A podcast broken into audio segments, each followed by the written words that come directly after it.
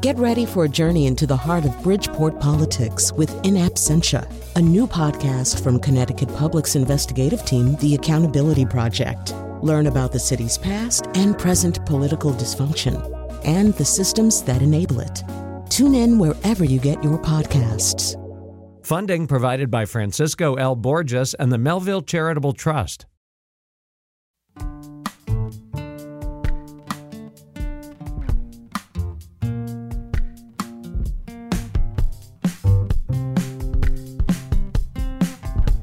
This is Where We Live on Connecticut Public Radio. I'm Lucy Nalpathanchel. In 2021, the Autism Society of America and leading disability groups nationwide dubbed April Autism Acceptance Month, a shift from calling it Autism Awareness Month. The groups said, quote, as many individuals and families affected by autism know, acceptance is often one of the biggest barriers to finding and developing a strong support system. A support system that includes education, employment, accessible housing, affordable health care, and comprehensive long term services. Today, where we live, we talk to people in the autism community, including two adults who were diagnosed later in life. Now, what questions do you have? You can join us 888-720-9677. That's 888 720 WNPR. Share a comment on our Facebook page or find us on Twitter at Where We Live. Today, my guests on Zoom first, Carol Greenburg, who is autistic and the mother of an autistic teen. Carol was diagnosed later in life, and she's also an editor of Thinking Person's Guide to Autism. That's a book, a blog, and a community. Carol, welcome to our show. Hi. Thank you. Thank you for inviting me. And I should mention Carol is also a non attorney advocate for education for disabled children. And also with us on Zoom today is Dr. Mary Doherty, founder of Autistic Doctors International. This is an information and peer support group for doctors on the autistic spectrum. And it was founded in 2019. She's an attending anesthesiologist and she lives in Ireland. Mary, welcome to our show. Thank you. Thanks for the invitation. I wanted to, to start with Carol. I had mentioned, Carol, that you were diagnosed with autism in midlife. And so, can you talk about that period uh, in your life and, and what led to that diagnosis? Well, I never knew, I, I always knew that I was different somehow and that it had something to do with some sort of learning disability, but I didn't know quite what. Um, and um, just or, or a cluster of things that are like learning disabilities, but I didn't know quite what. Um, and then I had a son who was diagnosed at about three and a half with autism. And suddenly everything started falling into place. Um, because, of course, like any parent, I was concerned, started looking into various websites and things, reading books on what this thing autism was, even though I had friends with kids with autism. I thought I knew some stuff, but I really didn't because I hadn't been reading stuff by autistic people themselves. So that was the first place I went. And every single um, website I went on to said, prepare yourself to enter a whole new world. Uh, your child thinks completely differently from you. Their brain is different from yours. So I was like, okay, I'm prepared. I'll do anything I need to you know sort of switch over to his mindset and see the world the way he does as much as possible. And so i kept reading and reading and reading and kept waiting and waiting and waiting to be introduced to this whole new world and i wasn't. It just looked like the same world i lived in and i thought oh wait. Um, so that was how I, I was first clued in. And so when you got that diagnosis how did you feel uh, well, I, I pretty much knew I was going to get the diagnosis. I was a little afraid I wouldn't, but uh, I did go for an evaluation about two years after he was diagnosed, and I felt I was thrilled. Um, everybody has somewhat different um, reactions when they're diagnosed later in life, but I was just thrilled um, mm. because, you know, really what was the alternative? That if I was not autistic, after all I had read and all I had experienced with my son, if I was not autistic, then I was what I had been called my entire life. I was lazy. I was not trying hard enough. I was not living up to my potential. I had a real fear of not being diagnosed as autistic, uh, which happens, which happens more in the case of women and trans people than it does, or or um, black people, brown people, Asian people. Um, white men tend to get their diagnosis. It's it's still a hard road, but it's it's it's not as hard as that of anybody other than white men.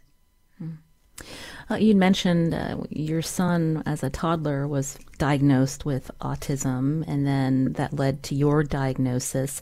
Uh, when we think of autism, uh, many people consider it a child disorder. And when we think about adults who are diagnosed uh, with autism spectrum disorder, so often uh, they may uh, appear invisible uh, to the neurotypical community. Can you talk a little bit about that?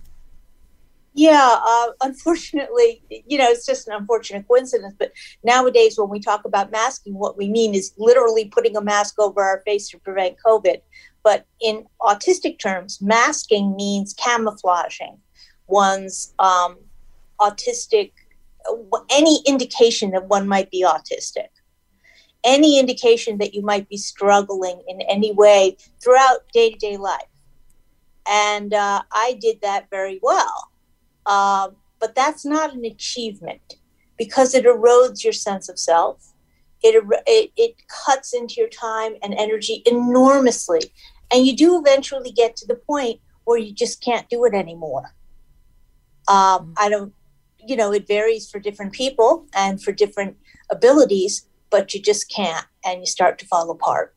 And so it's very dangerous. There's very high rate of early death and suicide among autistics, particularly speaking autistics like myself, who, you know, you wouldn't know I was autistic until unless you knew a lot about autism and you had spent some time with me. My son is mostly non-speaking or what I call partially speaking you know pretty much within two minutes that there's something different about him. Me, it takes a little bit longer, a lot longer, actually, depending on how much you know about this community.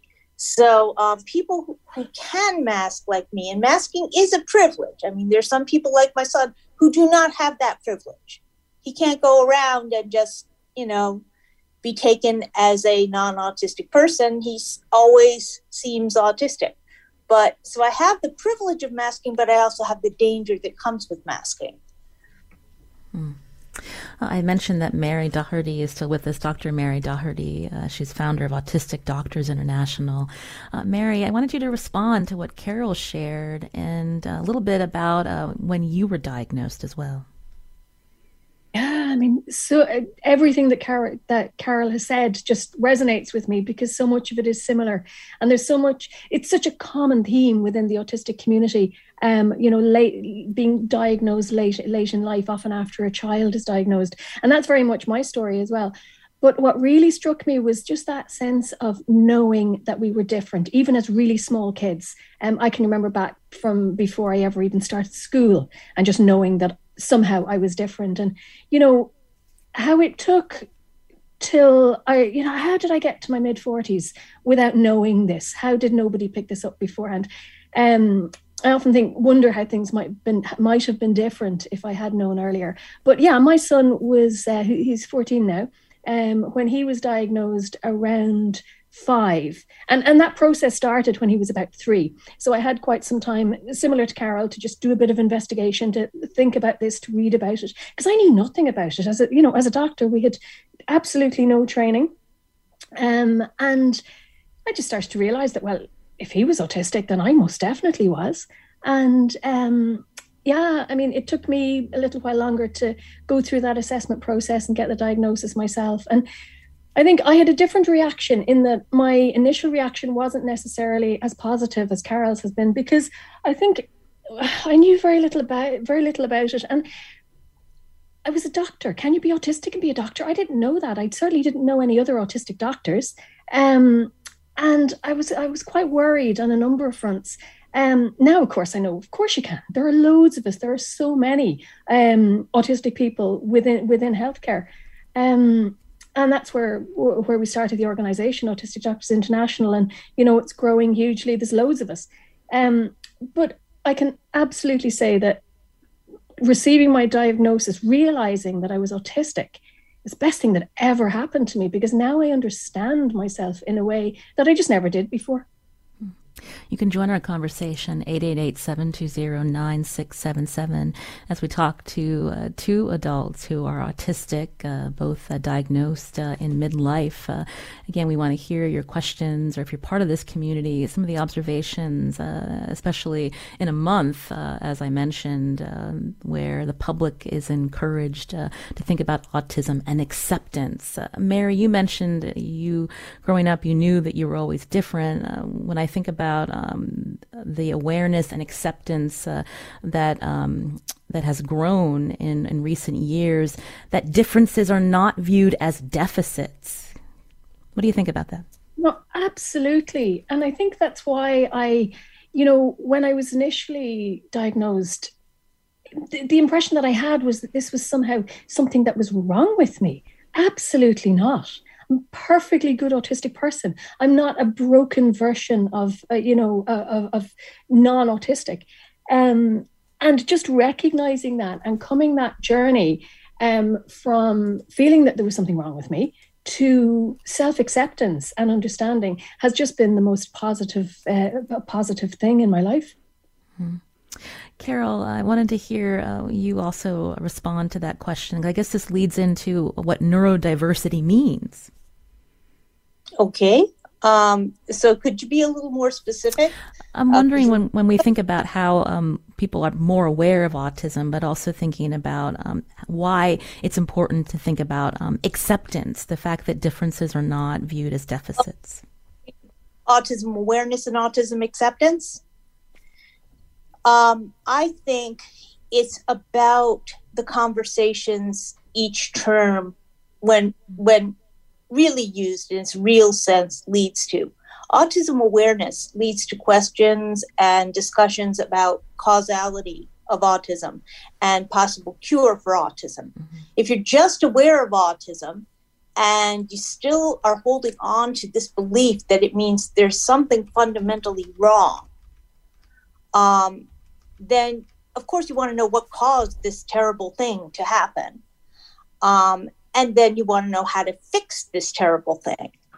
And the research, all the research, and right now, most, the vast majority of the research is um, going into this vortex, essentially. Um, I'm not going to name organizations, but I think all autistics know which ones I'm talking about. and it's not um, Autism Society, American mm-hmm. Autism Society in our case. Um, but if you're researching only causality or fundamentally causality and and therefore cures, um, you're not you're not researching the things that are going on in living people's um, in living autistics lives right now. You're researching what might quote unquote cure people in the future, mm. way in the future. Mm. Um, so even if you buy into that, it's problematic. It's not helping me, not helping my son, probably not helping any grandchildren I might have. We're talking way in the future. I need help now. He needs help now. So that's one of the problems with autism awareness. Yeah. Autism acceptance, as long as you're not using just substituting the word acceptance for awareness, as long as you really understand it as acceptance, leads you into an entirely different discussion. Um, the questions are about what autistic people need now and how that can be provided. It leads into research about what autistic people need now and how that can be provided. And that's an ever evolving policy question on a governmental level, locally, uh, in the United States, statewide, and nationally, in other countries, uh, depending upon the form of government, on a governmental level as well as a personal level. Um, so, what would improve our lives? Well, uh, in in our case, in the case of my family, in the case of many families like mine, where you have an already um, autistic middle aged going into elder life person. It's about autism transitions throughout our lives. So not only is my son transitioning from school age, he's 19, from school age into the next step of his life, but I am transitioning from middle age into my elder years. We're talking about housing and how to make all of this accessible. We're talking about funding for services like jobs for those autistics who can or want to hold them, like Medicaid in, in this country. We're talking about legal services, including custody, as I understand it in the UK, custody of autistic parents, custody by autistic parents of their disabled children is a big question. It's being challenged a lot. We're talking about uh, services of access to transportation. We're talking about medical support. Who goes with an autistic person, whether they speak or not? They usually need some sort. We usually need some sort of support in medical settings, um, and we're talking about wider linkages between autistics um, and the wider disability community. So that leads to a lot more immediate and fundamentally more answerable and useful questions and and research. You're hearing Carol Greenburg here on Where We Live. She's autistic, the mother of an autistic teen, and she's also an editor of Thinking Person's Guide to Autism. Also with us is Dr. Mary Doherty, founder of Autistic Doctors International. Uh, Mary, I wanted to hear your perspective uh, when uh, Carol did a great job laying out the difference between awareness and acceptance, and you know so often uh, there is a discussion about therapies aiming to cure people of their autism. I wanted to hear your perspective on that. Yeah, I would agree with everything Carol said. I mean, acceptance, understanding, and acceptance is what we need. Um, because when you think about what's the optimal optimum outcome, what are we aiming for? We're aiming for a content and healthy autistic adult, autistic child, autistic adult. And so much of what is done to autistic uh, autistic kids is absolutely not what's needed. It's not based in aware. It's not based in you know in, in acceptance and support.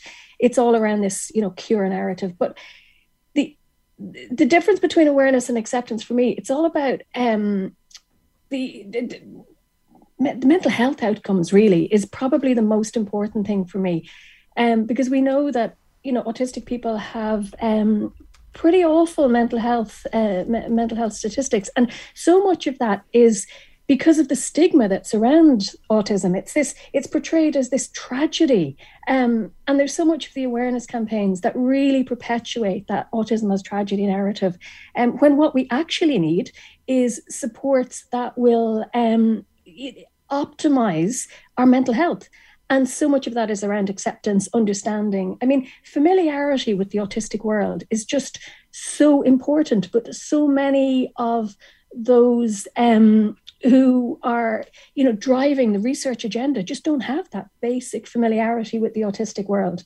Um, so for me, the the understanding is just the absolute key point. We don't need to be cured. There's nothing wrong with us. We're not we're not defective. Being autistic it's not a mental illness. It's not you know it, like we, we're just it's a different way of of experiencing the world. Um, and it's just as valid. And the thing is the world needs us as we are the world does not need autistic people to be cured of being autistic we bring really really valuable um, strengths to the world um, so that that's my take on that. We absolutely don't need that, that to drive that cure agenda. We do need research into what will support us and help us to to be our best autistic selves. We're going to keep talking to both Mary and Carol after a short break. Now, are you part of the autism community? You can join us too. 888-720-9677. That's 888-720-WNPR or find us on Facebook and Twitter at Where We Live.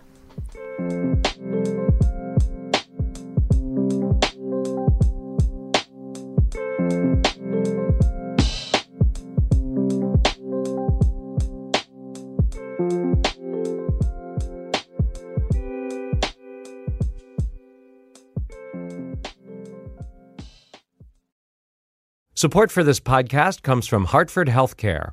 Elevating Health is funded by Hartford Healthcare. ECMO is a leading edge, life saving treatment for patients with cardiac or respiratory failure. Dr. Jason Gluck, director of the Mechanical Circulatory Support Program and Emergency Cardiac Care at Hartford Hospital, explains what it is. So ECMO stands for extracorporeal membrane oxygenation, outside the body oxygenation of blood. It's a life support technique that's used by highly sophisticated medical systems for patients with severe heart or lung failure. The technique involves removing blood from the body, oxygenating it, and then returning it back. ECMO procedures happen in the ICU, but not all hospitals are equipped with the necessary technology and staff. Dr. Gluck describes Hartford Hospital's ECMO Go team. So ECMO is considered when treatments have failed. And in our center, with a special ECMO on the go team, we'll actually take that technology to their hospital and help them out there if they need to to stabilize the patient and then bring them back to Hartford for recovery. For more information, go to ctpublic.org slash elevating health. This is Where We Live on Connecticut Public Radio. I'm Lucy Nalpathanchel. Today we're talking with two adults who were diagnosed with autism in midlife.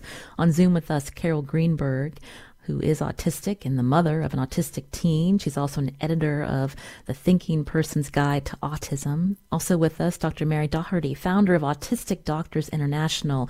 This is an information and peer support group for doctors on the autism spectrum. It was founded in 2019. Uh, Mary, I noticed on your Twitter uh, you mentioned that it was April of 2019 when you first said to a group of medical professionals, I am autistic. How did they respond?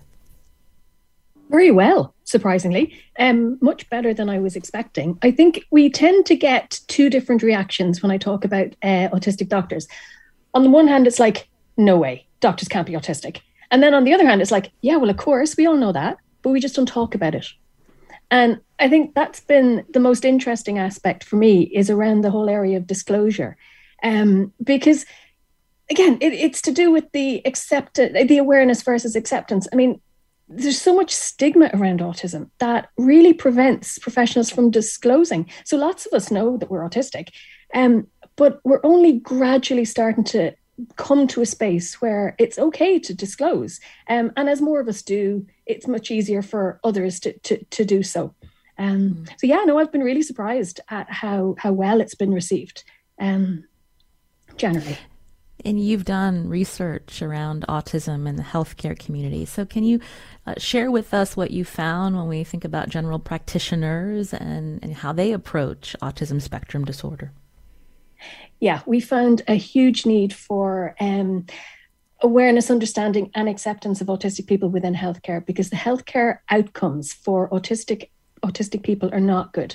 We have um, we have a mortality gap. There is a reduced life expectancy, and there is increased um, r- rates of physical and mental health conditions. Um, but there is huge barriers in terms of accessing both primary care and secondary care um, which in my view leads into um, why the, our outcomes are so awful. Um, why is it that we have to use emergency departments far more frequently than non-autistic people, for example? Why is it that autistic people get so much sicker before presenting for medical care? Um, I think if there was a greater understanding of autistic needs, um, then that would not necessarily be the case. I mean, I think there's only a minority of general practitioners that would have had any realistic um, training around autism or would have any real understanding um, of the needs of autistic people. Um, a small minority um, would say that they're com- confident and competent uh, to look after autistic patients. And there is a there is a great desire for for, for training um, and for information. Um, and I think it's it's just so so badly needed because autistic people really struggle to access healthcare services in the first place. And often that's where particularly where uh, services are dependent upon phone use because we, we generally tend to avoid using the phone. But once people then do access the services there is huge barriers to around communicating with healthcare providers. Um, and and the key point about our research re, um, that we conducted recently was that these barriers are linked with self reported adverse outcomes. So we have pe- people reporting, like uh, one third of our autistic group reported a potentially life threatening condition for which they weren't able to access healthcare. So we mm. absolutely need to raise awareness of this within, within healthcare. and that's that that's really my mission um, and that of autistic doctors international that's what we're working towards um, so that every healthcare provider would have a, at least a basic understanding um, so that autistic people aren't excluded from healthcare in the way that they currently are uh, Carol, I, I mentioned you're an editor of the Thinking Person's Guide to Autism. This is also a community, and I'm wondering if you can share with us when we hear Mary talk about you know healthcare barriers and outcomes in primary and secondary care, um, the people in your community what they've experienced. Oh my gosh, it's so difficult um, going for medical care when you're autistic. I always, always, always tell any practitioner who I'm who I'm going into that I'm autistic, I'll say, I am autistic, and here's why I'm telling you this. Um, because I have trouble understanding directions unless they are written down. I have a central auditory processing disorder, which is endemic throughout um, throughout autistic people's experience. I have a great deal of difficulty even understanding auditory directions like turn right, go to the end of the hall, and then take the elevator. So, understanding directions of how much uh, medicine I should take, how many times per day, for how long, is just not going to happen until it's written down and emailed to me. Doesn't matter what part of my body you're treating, doesn't matter what the condition is, but you can see all of the possible errors just with medication. So every single doctor, from psychiatrist, psychiatrist to podiatrist, needs to know that I'm autistic and I need every instruction written down. And no, I can't understand it if it's transmitted to me over the phone. Mm-hmm.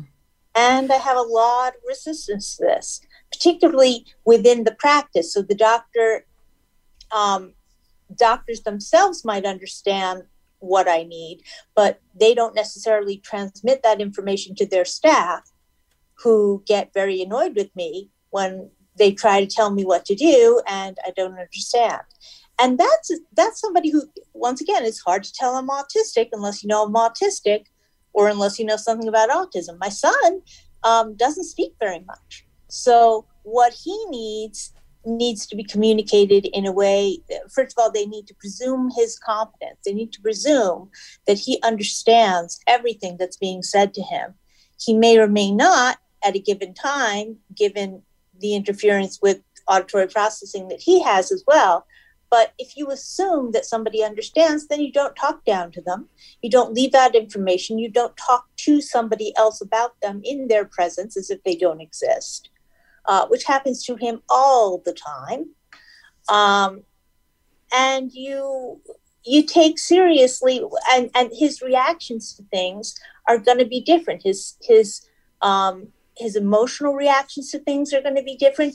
And we also have idiopathic reactions to medications. You give an autistic a drug you're not guaranteed but but very frequently we absorb drugs differently, more quickly or more slowly. We need different dosages. Autism, um, autism is an all is a full body experience, hmm.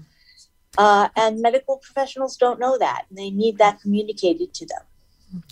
You mentioned your son, and we think about how advocacy has changed, centering uh, the experiences, the voices of autistic individuals. But if someone is nonverbal, how can we ensure that they are heard as well, Carol? Well, first of all, the term that that um, that is preferred is actually non-speaking. Okay. Nonverbal means that you cannot make sounds, and my son has always made sounds. Furthermore, my son has actually always used words. What we didn't under the reason his diagnosis was as late as it was doesn't sound late, but we knew something. We thought maybe, or his grandmother's actually thought maybe something was going on, but he was actually communicating with us using real words, but they were words that he was repeating from his favorite TV shows or singing instead of saying. He didn't have any original language at three and a half, and we didn't even know that. Um, so um, he's not nonverbal. He never has been. He's mostly non-speaking, which means he doesn't have much pragmatic speech. It means he doesn't have much original speech. He won't form a sentence on his own as often. Okay, so I'm, I'm sorry, I think I've gotten off track here, but in terms of advocacy, what it means for him and self advocacy, um, he may never be in a we don't know yet, he may never be in a position where he needs to go to a doctor and he can be completely alone in the whole experience and be able to navigate it without help. But he is learning assistive augmentative communication, AAC, how to use that. So he can, he's starting to type what he wants and what he needs and what how he feels and conversational stuff. Speaking is using his mouth to speak these words is hard. Typing is not as hard. So that's one way that he can self advocate. Um, but there's nobody who can't communicate at all. I mean, absolutely nobody. Um, so even just saying "ow" or "no," uh, which you can certainly do, is is a type of communication, and people need to know it.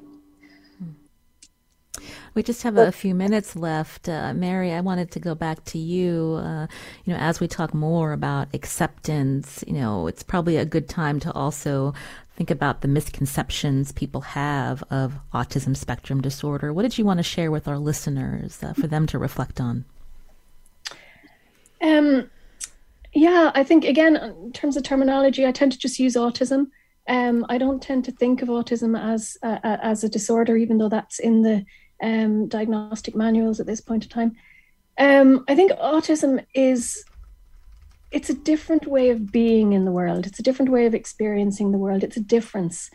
Um, and I think in terms of myths and misconceptions, as I look back and what I learned through, throughout my training, I mean, I had, I've just all the stereotypes, you know, young boy lining li- lining up cars or obsessed with trains. That's just so far from what the, the, the autistic experience actually is. And also, what I had learned was that you know autistic people fall into certain categories, um, and I think that's again it's not true. That's something that I've learned because you know even in terms of as Carol said, non you know non, non-speaking people. Um, non-speaking people sometimes do speak. And it, there's so many misconceptions. It's not you know it's not one or the other. And it's fluctuant. It changes because the level of um, ability to communicate or the level of need or support needs is very very variable. Um, and again, it goes back to, I think, just familiarity with the autistic world and being able to support autistic people um, appropriately. Um, and I think so much of it is to do with um, stigma and just understanding and accepting autism so that people who are autistic are able to disclose, able to be openly autistic, um, because that that benefits everybody. That's Dr. Mary Doherty, founder of Autistic Doctors International. She lives in Ireland. Thank you so much for talking with us today, Mary. Also with us, Carol Greenburg, an editor of the Thinking Person's Guide to Autism. Carol is autistic and also the mother of an autistic teen. Carol, we thank you for your time as well. Thank you very much. You've been listening to Where We Live on Connecticut Public Radio. Coming up, we're going to learn about a panel discussion uh, coming up later this month in Connecticut with a focus on people of color in the autism community. First, it's our spring membership campaign. We bring you different perspectives about issues uh, that matter to you and your community as well as our world. And if you enjoy these these kinds of conversations, we ask you for your support. Here are two of my colleagues to tell you more. This is Where We Live on Connecticut Public Radio. I'm Lucy Nalpathanchil.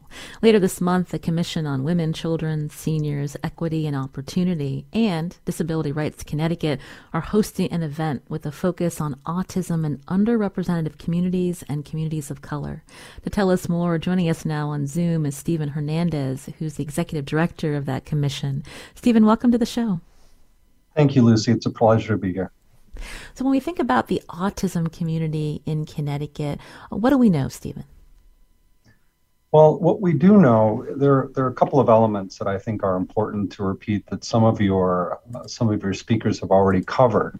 But what we do know is that the rates of diagnosis for autism spectrum disorder, as they as it is called, are in, have increased over the last two years. Now, some of the data points that we are following as a commission, of course, is a focus on equitable diagnosis, equitable resourcing, and as some have said on your show already, equitable lifelong transition services. Now, what does that mean for our population here in Connecticut?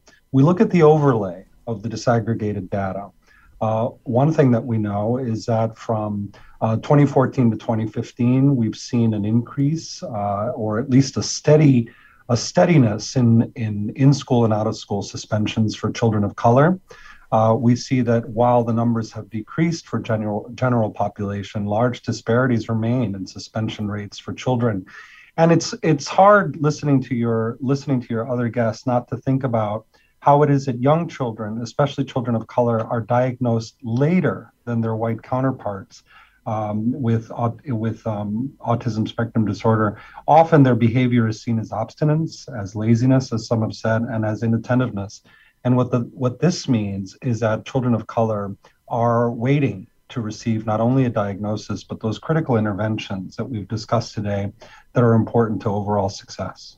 Mm it's important to hear those stats, especially related uh, to children and their diagnoses. Uh, our previous uh, two guests uh, were um, adults who were diagnosed with autism in midlife, and I'm wondering when we think about uh, adults in our state with autism uh, to make sure that they are not invisible, that they're connected to the services they need. What's being done, Stephen?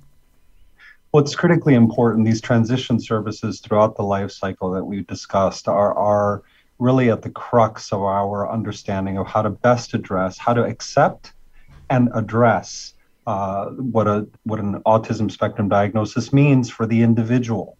Uh, there's a saying in the community that when you've met one person with autism, you've met one person with autism, and I think that holds true uh, for so many people throughout the life cycle. Now that means vital transition services from those early education diagnoses and interventions and then into transition to workforce, into whatever level of independence is appropriate for the individual.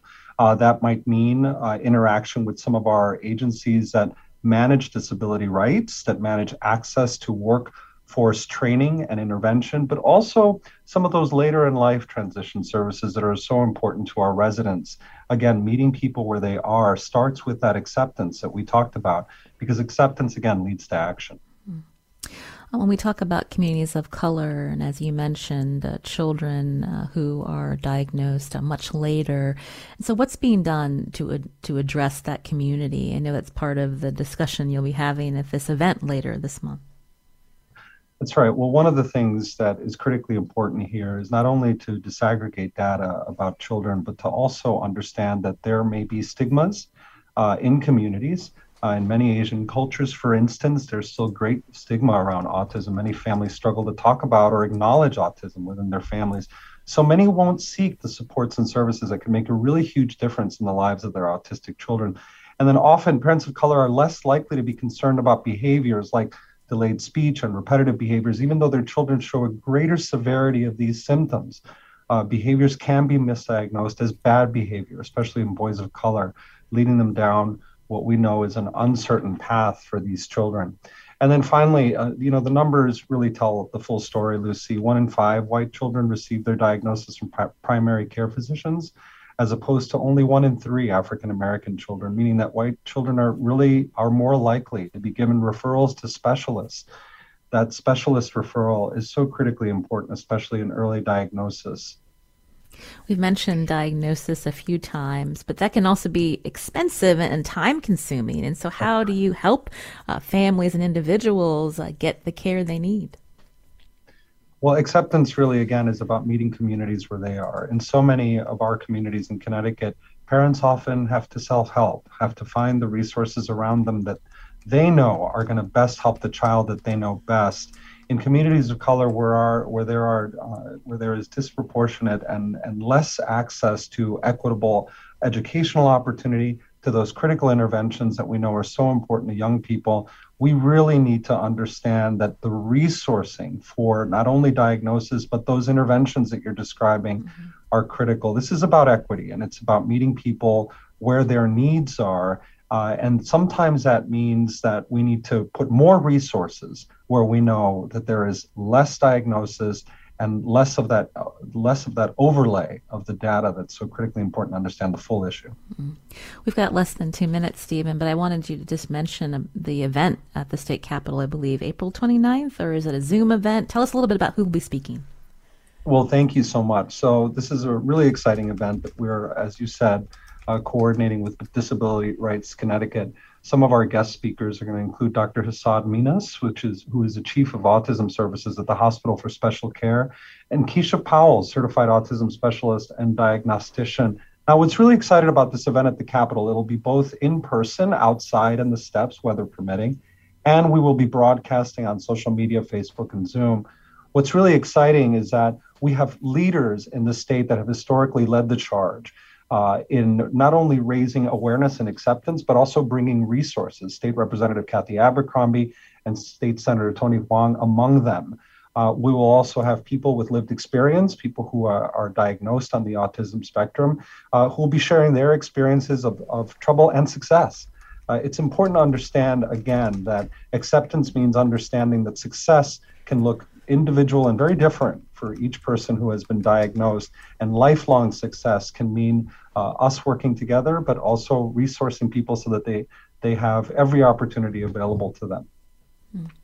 Uh, Stephen, for listeners who want uh, to learn more, can you just share where they can go online uh, to learn about the event?